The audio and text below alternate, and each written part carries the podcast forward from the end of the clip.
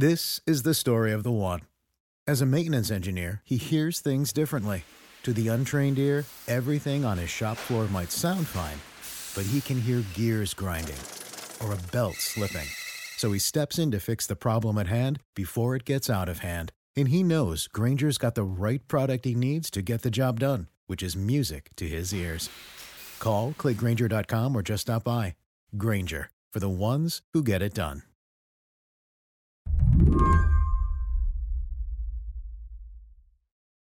If you opened up the paper or turned on the TV this week, I wouldn't blame you for getting a little queasy, thinking, oh, God.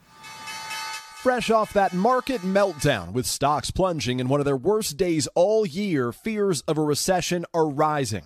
The Washington Post said recession signals are intensifying. The New York Times warned of a global slowdown. So we're due for a recession, and I think there's some signs that we are going to head into one, but you can't.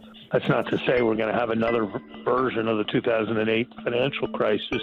How worried should Americans be right now about a recession?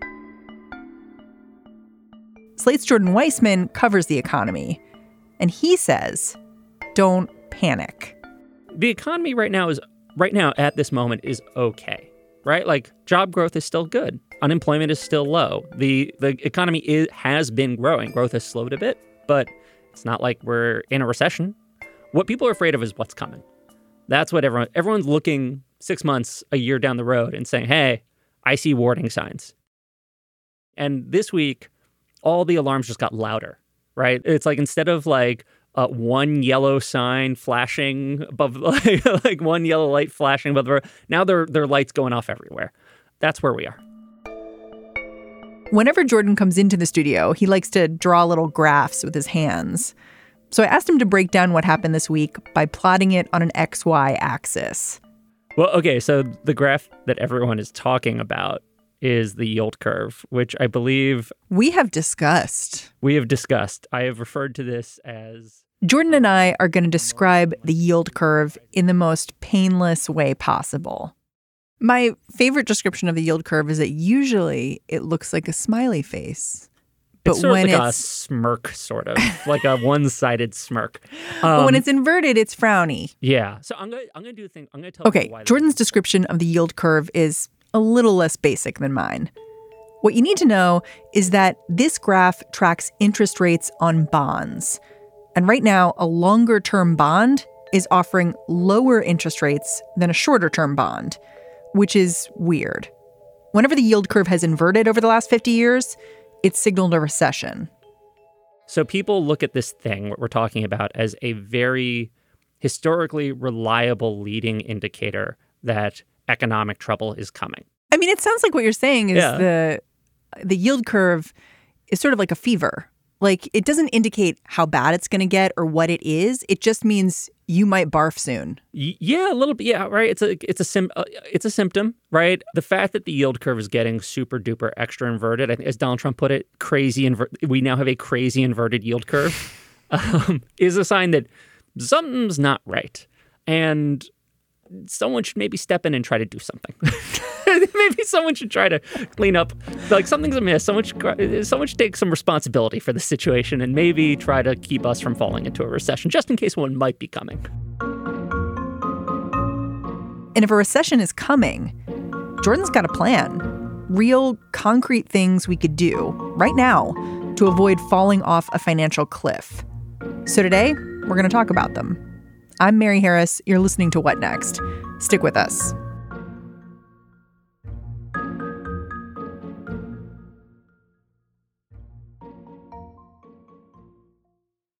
This episode is brought to you by Discover.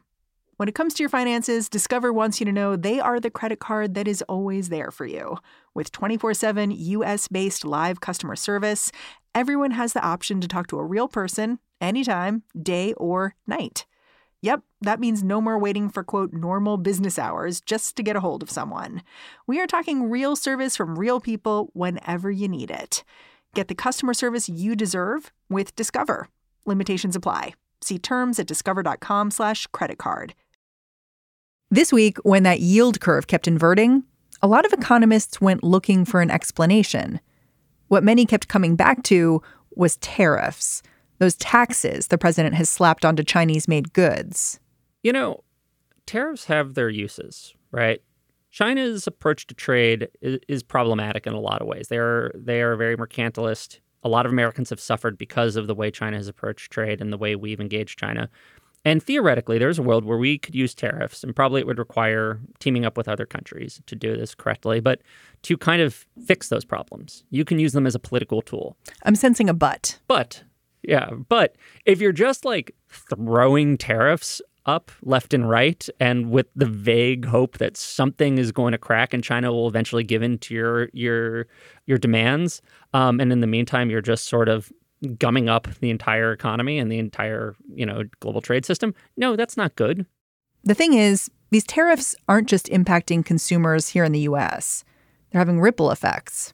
China's selling fewer goods in the US, and therefore, Chinese people are buying fewer cars from Germany. And it's not like the tariffs are going away.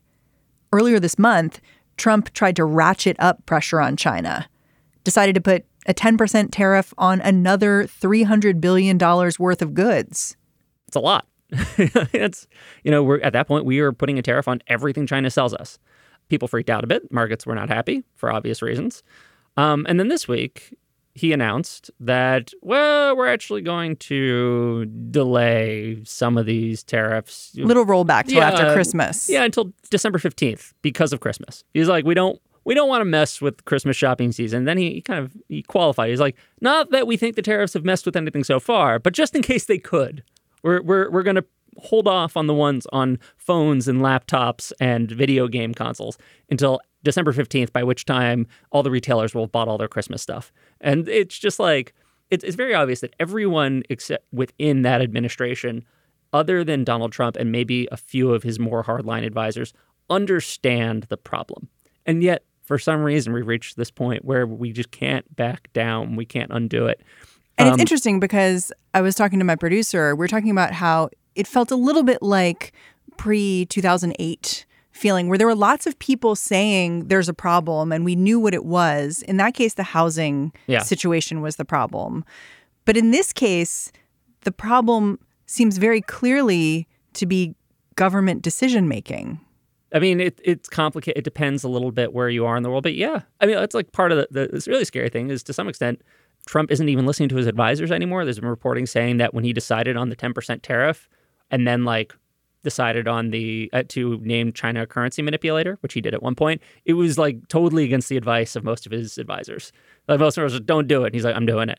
like that's no, I'm doing it. It's just like when you tell a kid, like, don't press the button. Don't press the button. Just don't whatever you do. Like he's like, I'm, I'm gonna press I'm it. Pressing I'm it. gonna press it. Pressing it. Just I'm gonna press it. You, just because you told me not to, I'm gonna press it.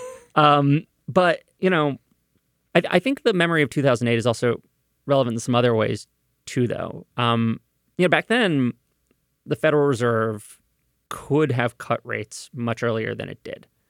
Hmm. Um, instead, they were worried about inflation. It, when you look back at the historical notes, like the, the transcripts of the meetings they had back then, they were still worried about inflation after the day after Lehman collapsed. They were still right, like they were still hyper focused on the possibility of inflation when an investment bank had just crumbled. So the house is burning, and they're like, "Should we put water on it?" I don't know. Yeah, yeah. It'll ruin the furniture. Yeah, kind of. Yeah, that was sort of that was sort of where they were. Um, and and looking back on it, it was just a a historical malpractice. And so now we're at a point where the Fed is clearly doing better. They've already cut rates. They understand that things are rocky. They're not their their they, their head is not deep in the sand like it was in 2008. Um, but they could do more. So your piece this week was titled Someone should probably step in and stop the economy from tumbling into a recession. Yeah. We've talked about tariffs, so obviously you're not a fan of those. No. But what else do you think we should be doing here? Well, there's the Federal Reserve. They could be cutting rates or taking other steps. Um, and then there's just like the really obvious thing, which Donald Trump would probably like to do, which is just the government should spend more money. We can borrow for like 30 years at a time right now at a like less than 2% interest rate, right? Like the world just is, wants to give us money for like nothing, right? Like it really, it really does.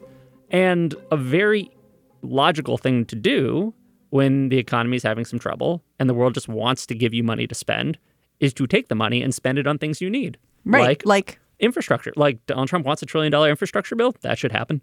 We have like planetary disaster on the way, like thanks to climate change. Like we could prob we should probably be spending money to like get rid of coal. Like that would be this is a good opportunity. like there's like a sale on money, right? Like there's like that's like really what the bond market is saying. It's like money, 99% off.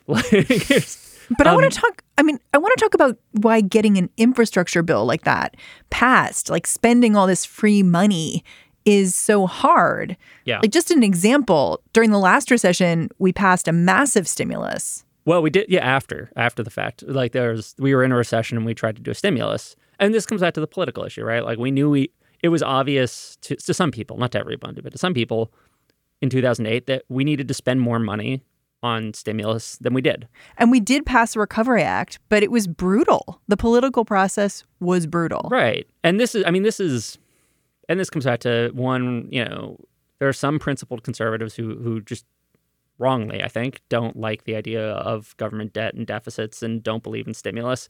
And then there's sort of the bad faith aspect of it, which are, there probably were some Republicans at the time who just wanted to kneecap the Obama presidency, you know, Mitch McConnell style.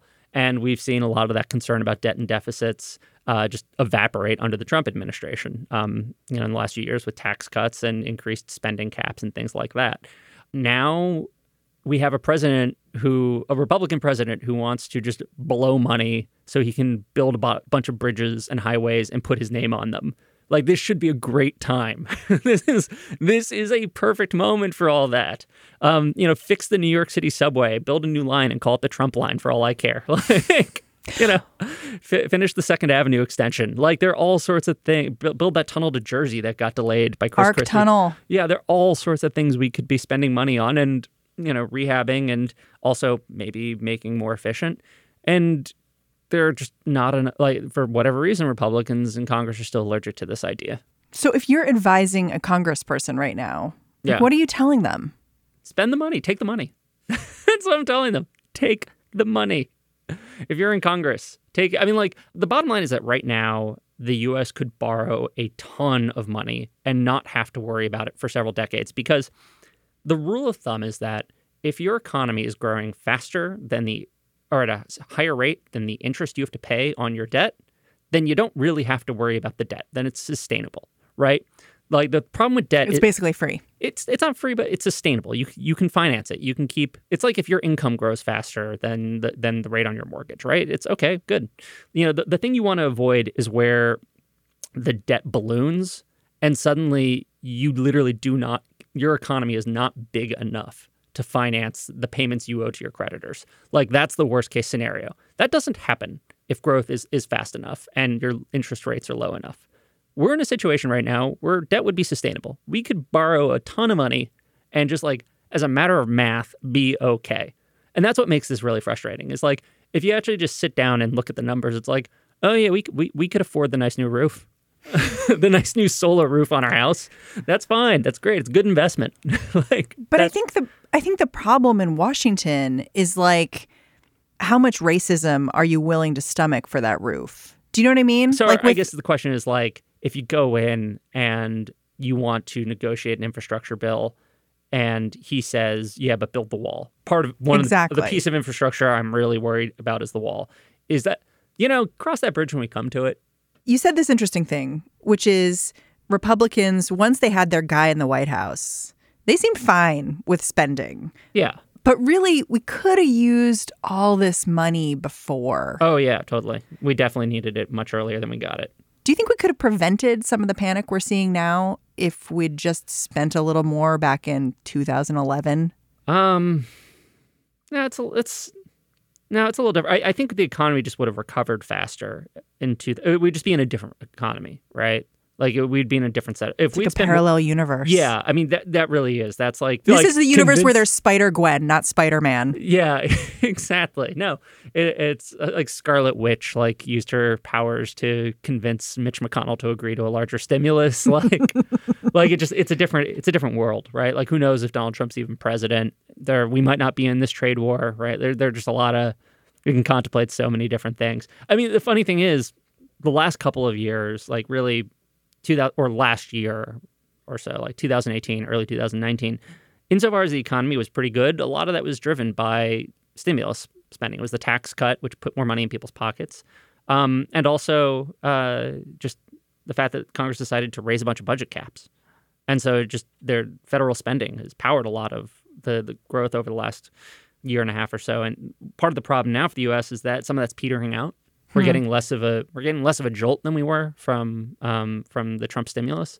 Right. Um, because it was like a very specific targeted jolt, like one time yeah, taxes, yeah, well, as opposed tax- to like a job. Well, no, it's not just that. Just like stimulus spending is sort of is a one-time jolt. It's like you that that's what it's meant to be. It's supposed to get you back on track. Um, you know, the, the thing with tax cuts is that in theory they're supposed to work by changing incentives and, and increasing long-term growth rates and yada. It just didn't. There's no sign it did any of that. Like it's just mm. like it's it's no sign. It, there's no sign any of the promises came true there. But they they they kind of gave the economy a jolt once. This would be a good time to do it again, but you know, not waste the money on like tax cuts for like car dealers, which is you'd be shocked how much of the the Republican tax bill was like effectively a, a tax cut for car dealers.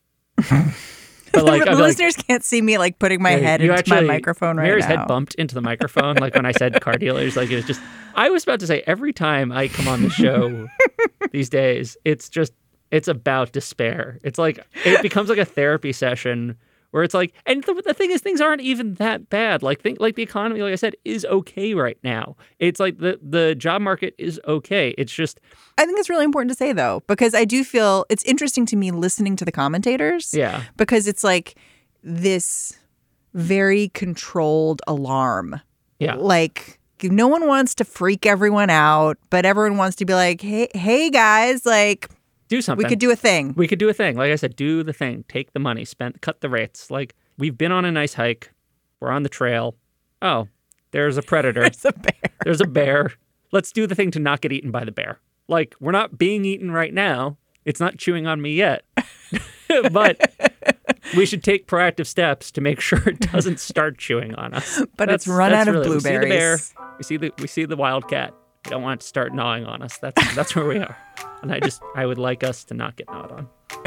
Thanks, Mary. Thank you for having me on. I hope that I hope that clarifies things for everybody.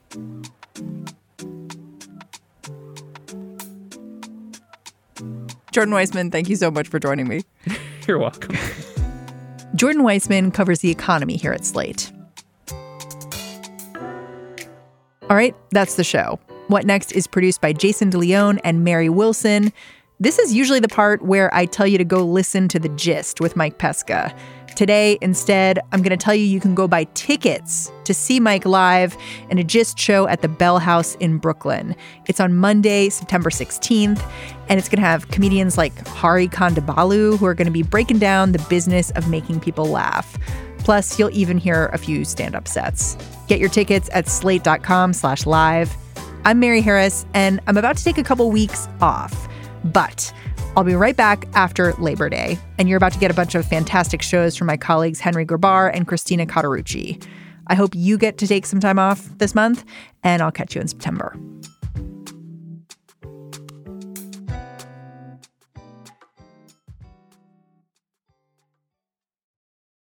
When you need mealtime inspiration, it's worth shopping Kroger, where you'll find over 30,000 mouthwatering choices that excite your inner foodie. And no matter what tasty choice you make, you'll enjoy our everyday low prices, plus extra ways to save, like digital coupons worth over $600 each week. You can also save up to $1 off per gallon at the pump with fuel points. More savings and more inspiring flavors make shopping Kroger worth it every time. Kroger, fresh for everyone. Fuel restrictions apply.